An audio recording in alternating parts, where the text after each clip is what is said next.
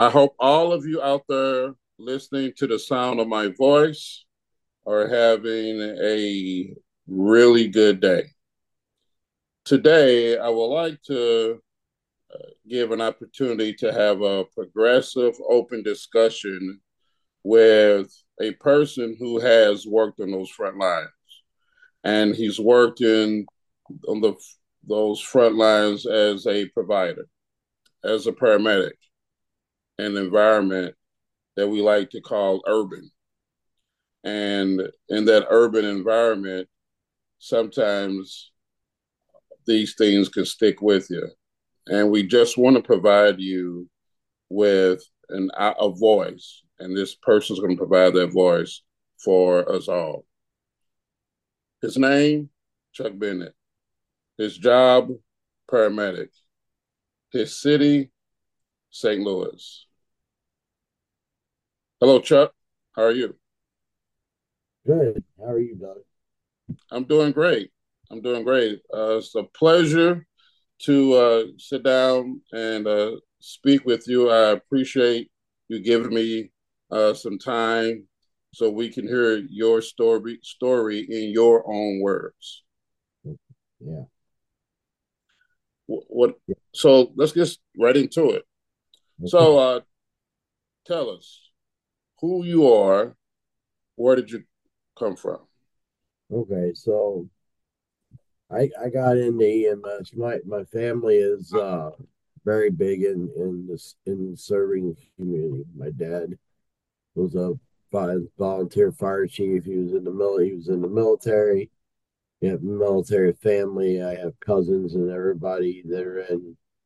So it's just we're real big in serving the community. Um, I, I'll be honest. It uh, re, uh, I got interested. Rescue 911 influenced me, a TV show, and then before that, you know, uh,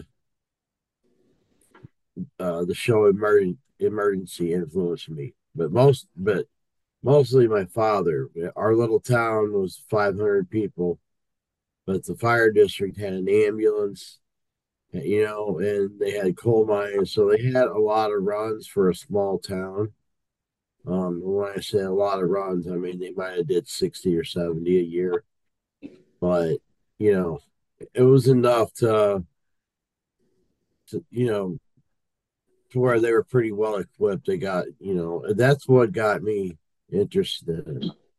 Now, getting into St. Louis, uh, I, I, my, uh, I'm not gonna say, you know, keep my get my family involved, but what happened? My mother passed away, and I moved um, up here to St. Louis and got into school and uh, started my EMS education at the age of 18 or so. Um, I was licensed as an EMT at 18 started paramedic school at 19, got hired at EMS uh, at the age of 20. And I was on an ambulance um, in the city of St. Louis, working there. Um, you know, uh, working there and seeing things, you know, that I had never seen before. And um I'd been to the city, I'd been to St. Louis downtown and all that. I saw the city like I'd never seen it before. And I uh it depended on who I worked with. I was I was I was still young. I was developing my my personality. You know, mm. you're 20 years old, you don't have a your personality or your ideas are, are influenced by a lot of different people. Yeah, let's let's let's hit that for a hot second. All right. So there's this kid from a small community and he's visited the so-called big city, right? Yeah. But now he goes both feet into uh, this job at the age of 20. Is that correct? 20? Yeah, 20. And your first day on an ambulance. No. If you remember that, right? Like, what did I that feel like? Day. Yes, like right in third person uh, orientation or my first day out of orient. I mean, I remember both. I want my first day on an ambulance just with another person was with Jocelyn Thomas on, on Medic 11. Okay. My, yes, Mama Thomas, right? yeah. And that's where I met you for the first time. That was your first day. I was with you on your first day on an ambulance in the city. Yes. So, uh, and you know, I I I I put it like this. You know, I think they see a lot of young kids and they're like in and out the door. They didn't know that I didn't realize that I would was going to stay as long as I did. Mm-hmm. I really didn't have intentions on staying. I was going to go be a fireman, but once I got into doing what I what I was doing and, and the work I was doing and the the actually being able to help people, you know, you know, in between the stuff that we like to call, you know, what we like to call it. You're uh, talking the very BLS runs? Yeah, yeah, you know, ones that yeah. would faster or better, you know, stuff like yeah. that. But there were calls also that that that I remember uh vividly my first night with Jocelyn. We had a a shooting in front of that church. Uh, it's on it's on uh, St. Louis Avenue, and uh, it, it, used to be on TV on Sundays. I can't think of the, the name of the uh-huh. church anymore, but it's right. Uh, I want to say TV Huntley, but I don't think that's it. I think it, it's it's uh at not far from Taylor and, and St. Louis, mm-hmm. or you know that towards the east or towards the river, you turn right on on to uh, St. Louis. There were three people, three two two or three kids shot on the front lawn, and that's ran. I ran that call before I ever spoke four words to Jocelyn. You know, and that's that that's difficult. Yeah, that's that's difficult, but you know, and she didn't hand out a lot of compliments. She didn't. She she she was not. um She was not mean, you know. And uh at the end, you know, at the end of it, she just told told me I needed to move faster, and I said I I okay, you know, and sometimes I think if I move any faster, I'm going to fall down, you know. But could you know me? I, I did. I, I ended up having a reputation of being very. Uh, I don't know how to how to explain it. Um, I got towards the middle, you know, middle towards the end of my career, my my uh, the people I worked with on my shift uh knew that if I called for help if it was uh you know if it was me calling for help i needed help you know? I wasn't yeah. one of the people that send me three trucks blah blah blah and then end up canceling them you know or whatever. I was uh i was i ha- i got told i'm not gonna toot my own horn but i got told by one of my you know one of my coworkers that if something happened to him, he would want me to come. And I said, you know, why was that? He said, could you never sound, you never get shook up, shaken up under, you always sound, you're always steady on the radio. You're always, you know, and uh, I, I that was one of that's the best compliment I think I could ever get. Now, yeah. that doesn't, it doesn't mean inside I wasn't ready to fall apart sometimes, but um, you know, we're kind of skipping all over here. No, no, no. So no, that's good that you say that because I remember working with you and then hearing you on the radio. You sounded like a dispatcher to me, and a dispatcher has that monotone and they are steady all the time.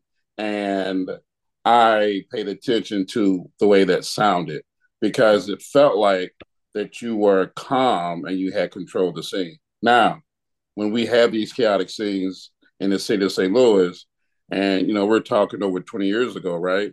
right. Um.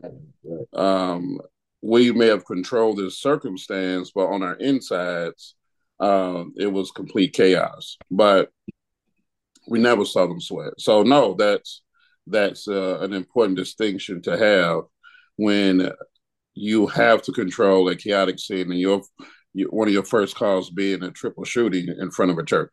Like, who can put that together coming from a small town? And now you have to handle this. And the person that's training you saying, go for it. And the only way you really learn, I guess, in some cases, is to actually just do it, right? Right, right. Yeah. So, so let's fast forward. So, what year is this? Let's just kind of give people a, a time perspective. What year is this when you got started? It was in January 1994. Okay. Yeah. So, so you started fourth. Okay, and then you you started as a EMT or paramedic. EMT. EMT, and then as I met you as a paramedic riding with Josh, right? Um, I wrong here. Um, no, you, Dawn, come here. Um, I'm sorry. My, oh, you're my, right. I'm losing my my um screen, but no, I started as an EMT. Uh-huh. And uh I was still I was a paramedic when I met you, but I hadn't gone I hadn't gone to uh hadn't gotten promoted yet. Okay. While um and but I was uh I actually I think I might have still been working on my my clinicals when when I met you. Okay. So let's move it towards you start as a paramedic. Now you've been through the training and now you're working on the street and one of your first street shifts running your truck as a paramedic. What was that like? Oh, my first street shift being well. First of all, that happened. Uh, I got promoted. I mean, I didn't get promoted, but I was licensed, and they put me on Medic 15. If you can remember that that one. Um, and uh, I worked with some some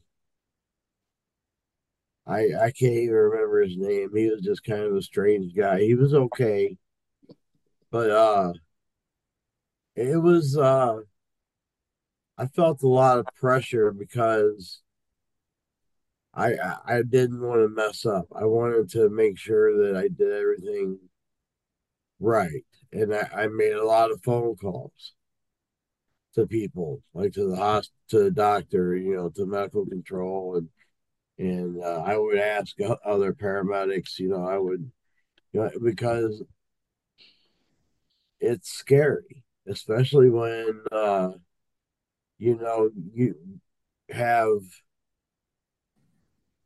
this responsibility. This is an enormous responsibility. A lot of people don't realize, you know, they dial 911, two guys show up and take you to the hospital and you know put you on the monitor and do all this stuff they don't realize the the background of all that the um the, all the training you know uh, we used to make it look so easy you know but it was so it was a very difficult job but i think back back in the day, you know, we we did it and we did, you know, the best we could with what we had. And we uh I, I wouldn't trade anything I would not trade anything in the world for the experience that I had For, you know, very, my very early experience, especially moving from place to place, working with different paramedics, working with, uh, you know, just getting to know the city, talking in between calls, um, driving around, learning, you know, that old map that Monroe had, you know, the the map that you, it wasn't a map that had all the you know what learning that and I, I still have that that is like imprinted in my brain.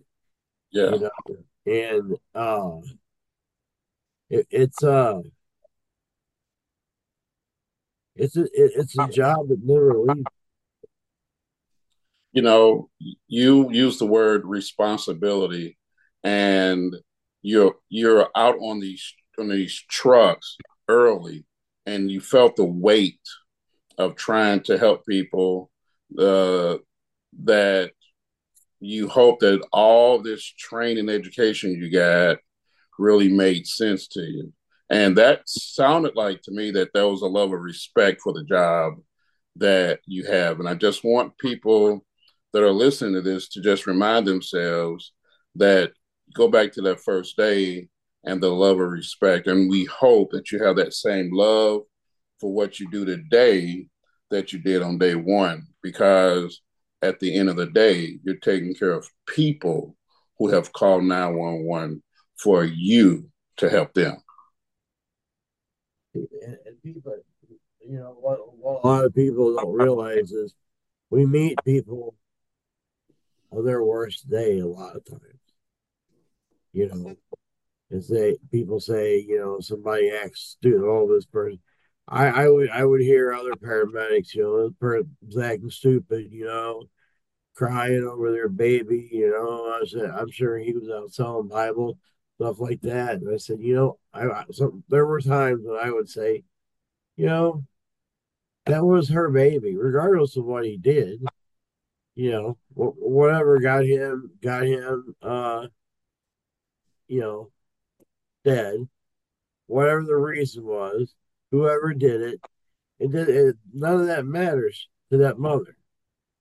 You know, that mother lost her baby. And um that's that's that's what that's a disconnect that I saw between a lot that we have, and then I think it's a defense me- mechanism to to to keep yourself from feeling anything. You know, it, it it's not a it's not a it's not a racist thing. It's a it's a the I personally I don't think it is. Now, you know, it, it could be for some of them. I don't know, and, and I'm not gonna. I I'm speaking for in general. In, I'm speaking in, in general like generalities. Mm-hmm. Like, in general, when you say stuff like that, it's to it's to keep your mind or or maybe your soul, whatever however you want to say it, from hurting for yeah. that person. So you could continue on doing your job. Because you could very well leave Barnes or SLU and go back and do the exact same thing that you just got done doing. And and and you know, you'd have a shooting and then mom or girlfriend there crying. And, and then, you know, you like, oh, you know, you know, whatever, you know, he probably deserved it. You know, it, it, no one deserves you know, anything like that, you know. And I remember, um, I'm to tell you one thing, and and I don't want you to take it wrong, but I walked up to the scene of call of a shooting. Mm-hmm. Uh, this this guy was laying there. He had a stick in his hand, and he was the one who was shot. He was he was a 1040, 1049. He was dead. Mm-hmm. And I walked up without even without missing a beat. I looked at my partner. I said, "You know what he learned tonight?" And he said, "What?" I said, never bring a stick to a gunfight. And, and that's messed up. That that that comes from comes from holding all that stuff in. And I I would never say that today. I don't so, think. So, so you're talking about coping mechanisms and the way that we weren't really taught how to cope, and right. and we we just know that we had to cope because we had to come back for their next call. So speaking right, of the Roy, Johnny and Roy never problem. You know, uh, the emergency guys. You yeah. never saw that. You know what I mean? Yeah. So, but what did you work though? Like, what parts of the city did you work in? I worked everywhere. First uh, place after I got off of, uh, um, you, you know, call, calling in every night uh, to find out where I was was uh, Medic 8 with Bill Barnett, and uh, I credit Bill for making me the paramedic that I am because uh, Bill was a a big part of a big part of making me see things through a black man's eyes. So Bill Barnett was an older black man, and you're a younger white man at the time, right? Yeah. And what did y'all work? What side of the city was that? Yeah, Medic 8 station at Okay. Union and Southern. You know where okay. it is. Yeah, so, yeah. Yeah. So it's predominantly black neighborhood, what you say? Oh yeah, I would say yeah, probably 99.8, 99.9. yes. But there were, you know, there was business there and stuff and industry and all that too. But um, but but but Bill, Bill really, and I haven't talked to him since he retired, since I've been out and I've been wanting to, but Bill really shaped me into. I think Bill made made me, if I can use this phrase, in his image. He helped me become a good paramedic. He, he helped me use my common sense, my common sense, my my eyes, my ears, my nose, everything to to learn to to try to you know to when you're walking in the house you're you're looking you're looking at stuff you're looking at the house you're looking at you're making an assessment of what is going on or what kind of home this is you know and then what you know what I mean? And what I mean by that is when you, you walk into a little old lady's house and, and and there's plastic on everything, you know this little old lady um, is one of those people who is very, very protective of her home. She's going to be one of those people that uh, that didn't call for just people to come talk to because you could see that the woman full alive right? Mm-hmm. you could, and, and, then there's there's there's times when uh, you walk into people's homes and they they meet you at the door like you're the pizza delivery man, you know. Yeah. And just walk out to the ambulance, and I, what I loved about being in and out of people's homes was it wasn't just it was just so educational for me. And it, it, it killed every single every single prejudice that I ever had. It killed, doing this job killed every one of them. It made me, and, and Bill Barnett was a big, Bill Barnett and Jeff Davis together they those, those two guys I credit I credit both of them with with basically raising me in EMS. I mean, I was 20, 21 years old. They, they were both old enough to be my father. You know, mm-hmm. they could have been my father. And that that's that was comforting to me. Mm-hmm. You know. And uh um they I just, you know, I, I worked with Bill for the long for a long time. Even when uh, fire took over, we went to the 33s together and we worked there for a long time together. Mm. Uh, you know, he just built a lot of people misunderstood Bill because he mumbled a lot.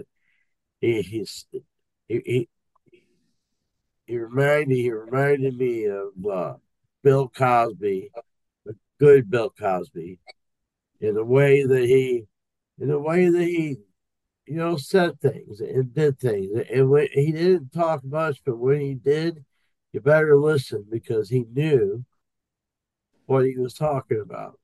You know. Yeah. Yeah.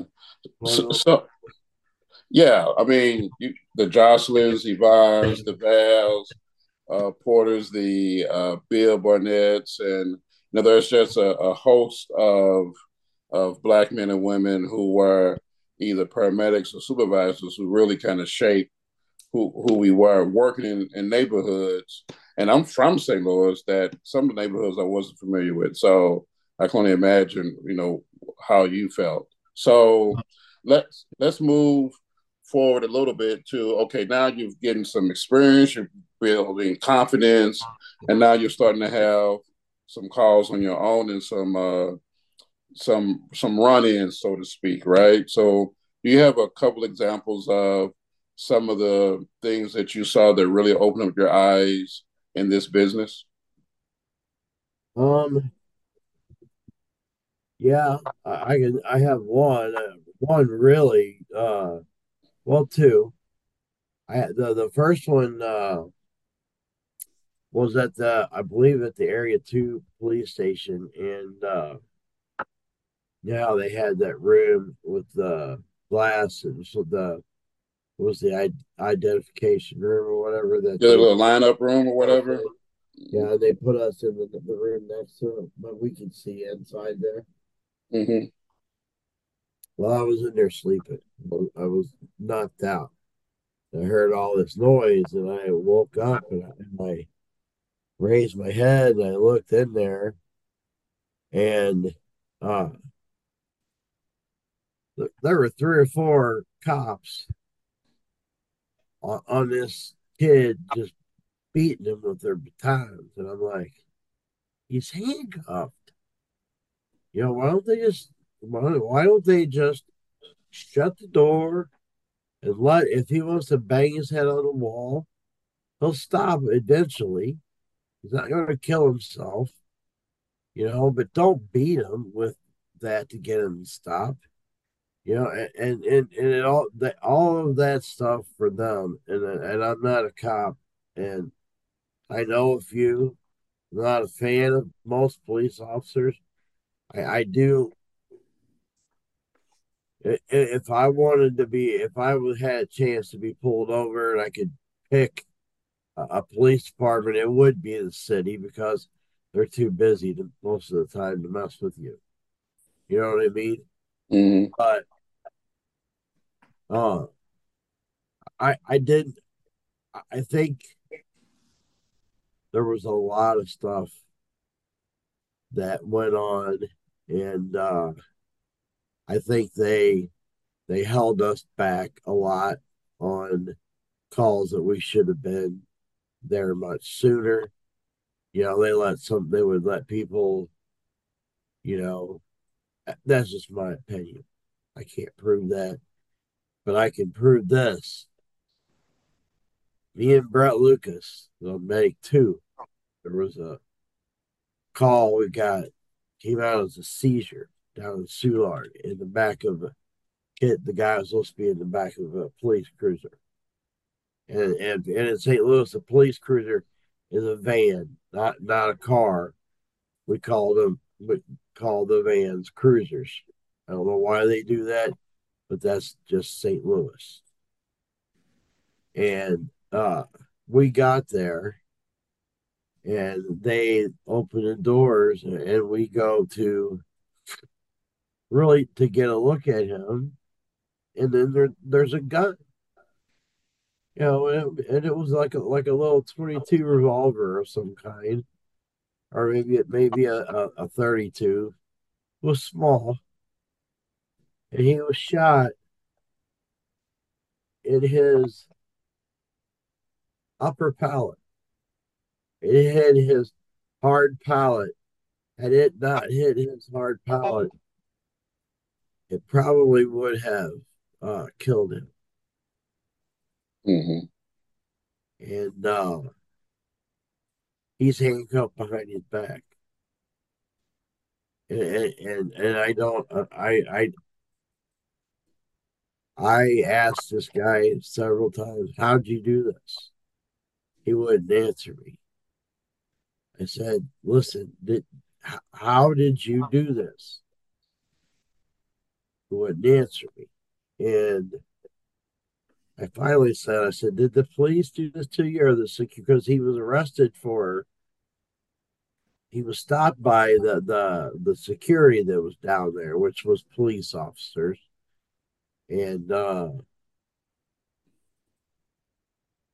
and he was put in, you know, that and then a sergeant and uh, the cruiser came to get him and stuff. So he's in the back, and uh, we looked at them both and said, "How did he? How did he get shot?" I said, "I remember looking at the at the sergeant's face with I, after I said, "How did he get shot in the mouth?" Shot? What do you mean shot? Sergeant was genuinely surprised. The other guy wasn't. So I don't know. I can't say what happened. I tried to follow up on it and it seemed like it was buried. You know what I mean? I, I couldn't. Mm-hmm. My my trip sheet was gone. Uh all kind of, so so that that was one of the things that uh, definitely that guy, and he would not admit to doing it, or he would not admit to not doing it. And I'm like, dude, there's no way you did this to yourself. This either happened before you got cuffed, or, or it was,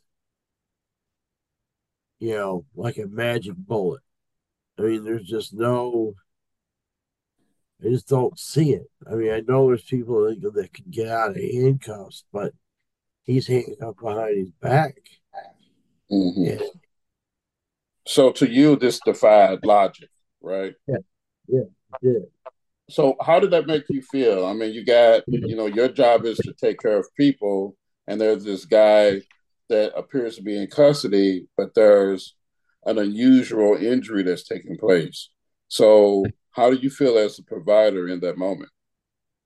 That was yeah. I, I, I was I was looked at my partner, and uh, you can bleep this if you want.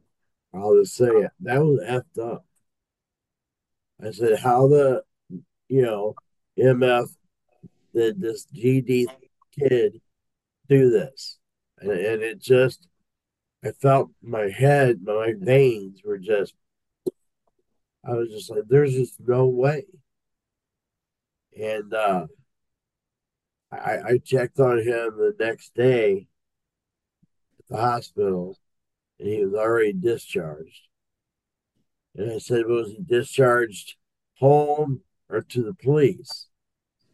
And, you know, this was a little bit before HIPAA, but they still, you know, pulled the whole patient confidentiality thing. So I assume he was still in police custody. Okay. And that, I couldn't find anything anything more about it. Mm-hmm. So you have uh we've been talking for the last few months off and on, and we've reconnected, which has been you know fun and interesting. But you you have this story and other circumstances that you want to you know you want to share. And so what makes this important for you to share?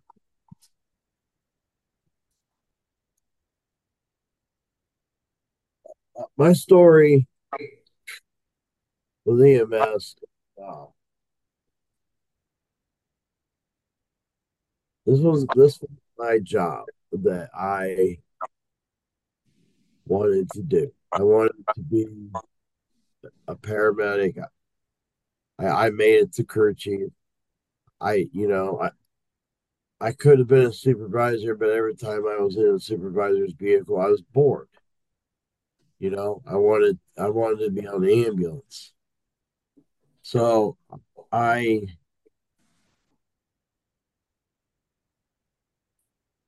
there was that, and then, you know there was a desire. It was a it was a job where I had mobility. I saw things. I I, I met people, but eventually, what wore me down was the constant, the constant seeing young kids killing each other, the violence. You know, the violence really wore me down to the point where sometimes I didn't even want to go to work. Um, and uh, it, it it took a while for that to happen, you know. But the, you know, there were people, and, and I would hear stuff come out, and you know, we would get dispatched on it, and Joe and people, I won't say names, but there was a certain person on Medic 13 on my shift that would jump everything, you know, and I, and and I talked to her one day and I said, how how do you live with with all that in your head? Oh, it doesn't bother me. I said, you you're you're kidding yourself. Mm-hmm. I said because it bothers me. I said, you know, it's just there's no way that it can't. I had a call downtown. You know, uh, there's a fuel man gas station downtown where there's no attendant, no attendant. You just pay. You, you know, you pull in and you pay. It's right next to uh, uh what used to well, it used to be a Rally's, but it's gone now. But the fuel mm. man's there. Mm-hmm. There uh, two families from Indianapolis travel traveling through St. Louis. They had a suburban. And it was I had nice wheels like those big old. I call them. I call them uh, wagon wheels because they're so mm-hmm. big. Mm-hmm. They don't very many. Uh, you know, they're they're have spokes and it.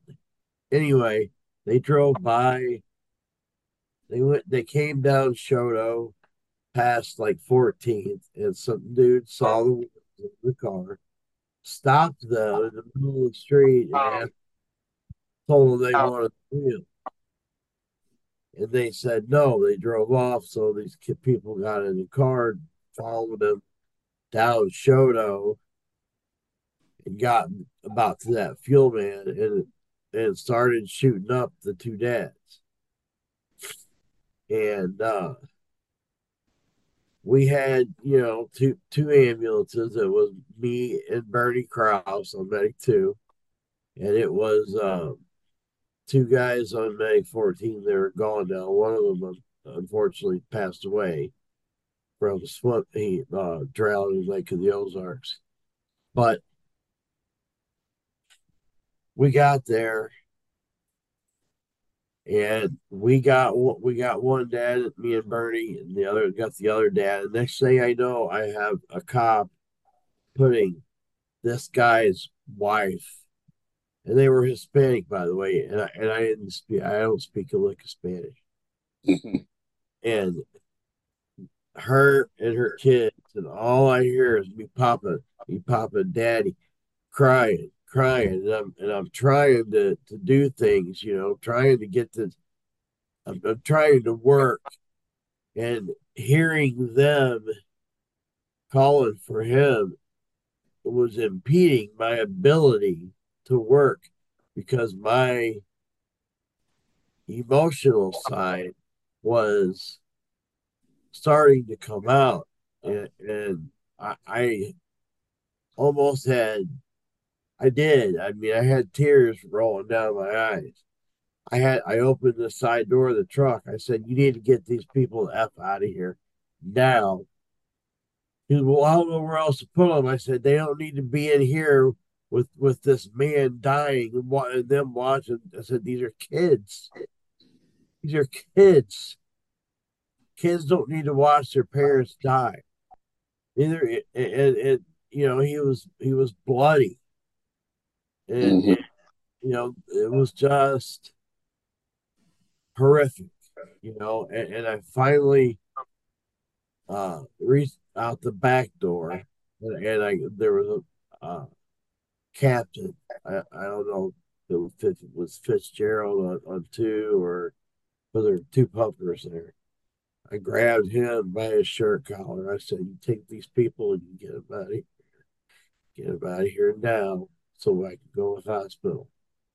And, and I was pretty good friends with Fitz. And, you know, I never did things like that. And he knew that I just I needed them out so I could go. So I could so I could put on the mask of a paramedic again and work instead of being, you know, upset with the family and not being able to do anything.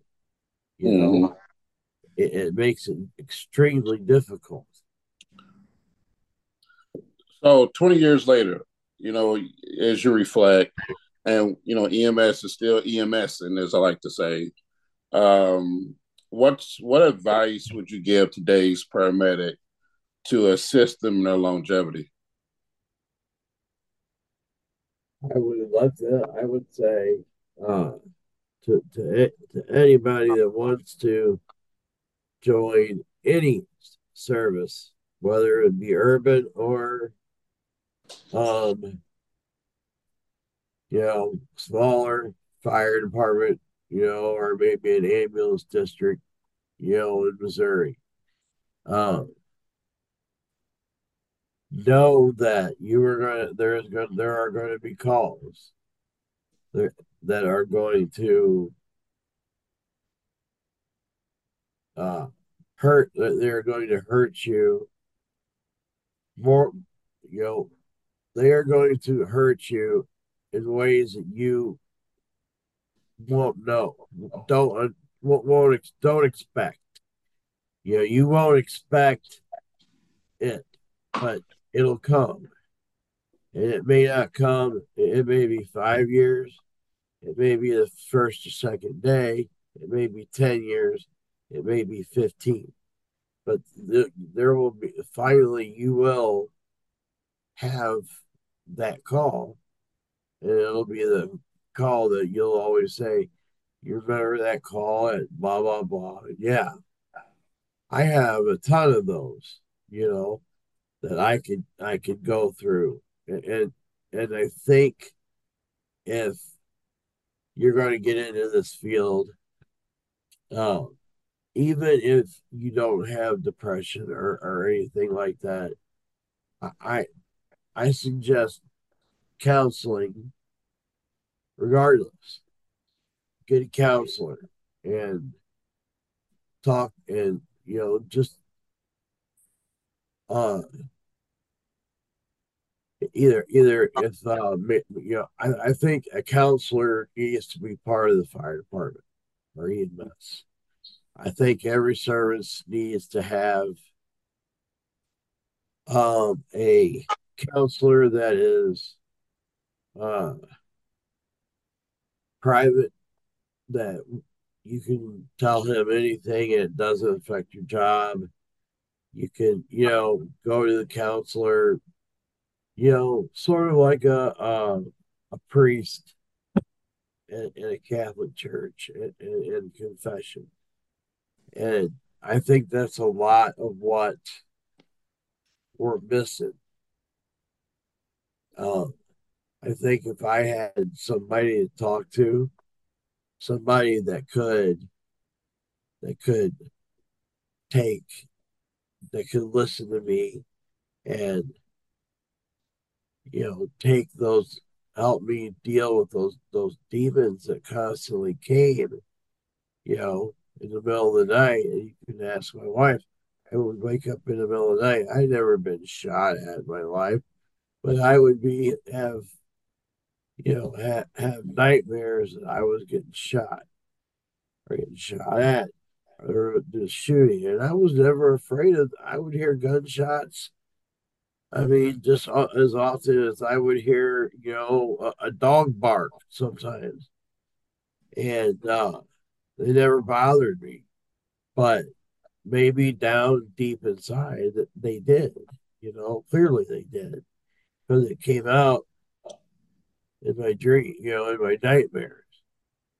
I, have had a lot of counseling uh, since I since I've uh, since I've we'll say retired uh, a lot and has helped me you know immensely.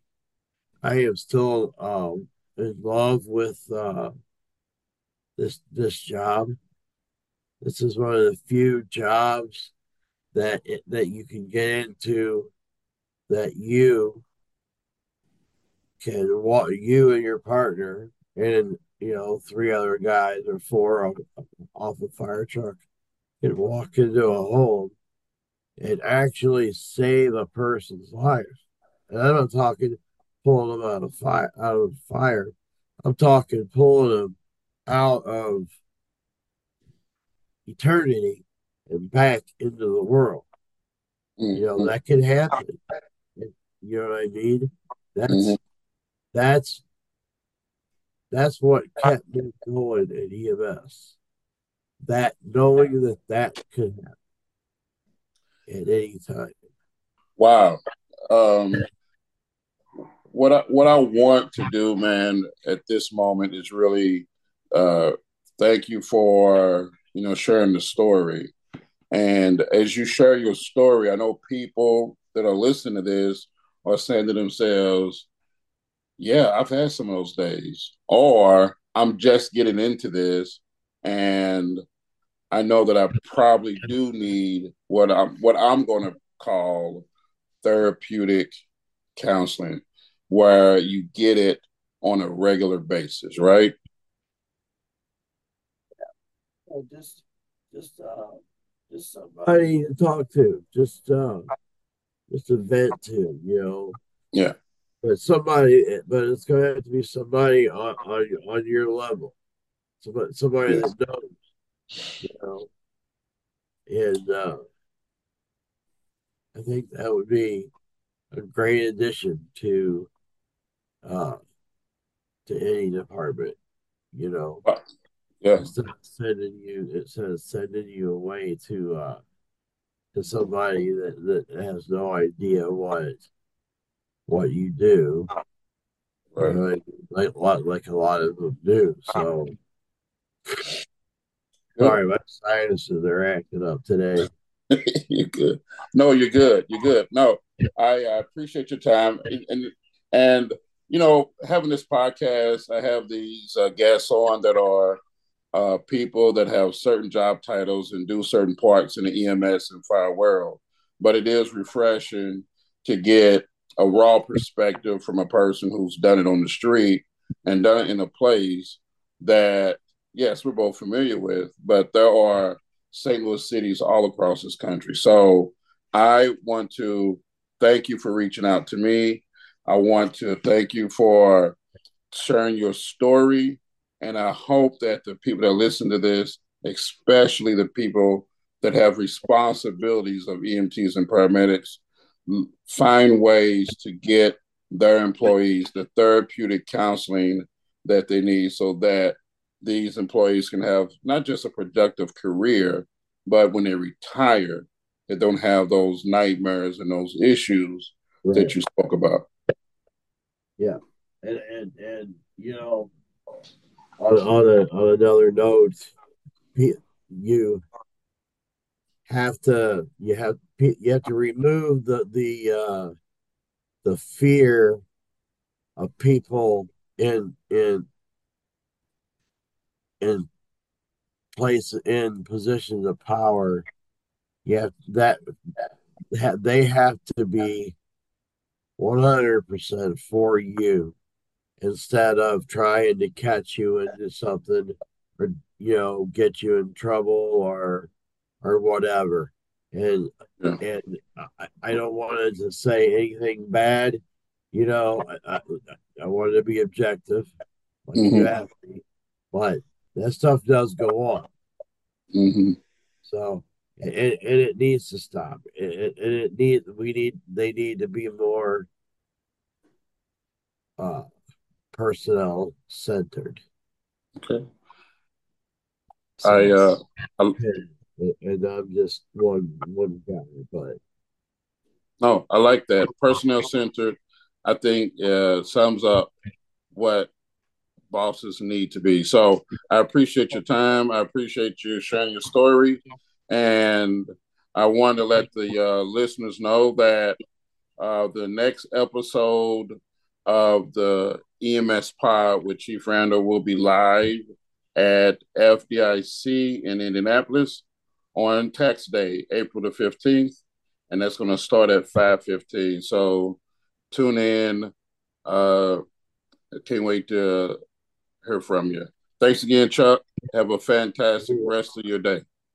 You're welcome. And thank you for inviting me on here. Uh, you know, I, I, uh, I really appreciate it.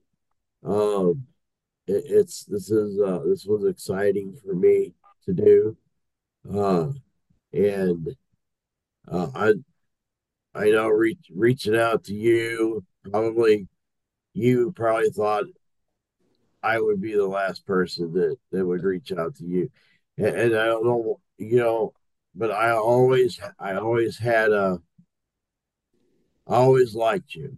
Always had a always followed your career. So I and um I was quiet and everything but you know I when when we worked together on the street there was uh I don't know I I don't know if you remember that but it, it felt like to me there was more than just we, we could have been friends had we had more time to be together. So I appreciate yes you reciprocating me my not contacting you and feeling the same way. And I am proud of you. I I I, I am you know, you are uh, one of my uh I'm not going to say idol because you know I I I I'm, I have been around longer than you in this business, but that that being said, that doesn't mean I know I know more. I, I but I, I think you just are a genuine person, and I I I love you for that. So uh, I appreciate it, and we do have a friendship, Chuck, whether you like it or not. So. Yeah enjoy your day. Tell the business I said hi and have a great rest of your day, okay? Yeah. You, thank right, you very much. Thank you. That's us. We're out.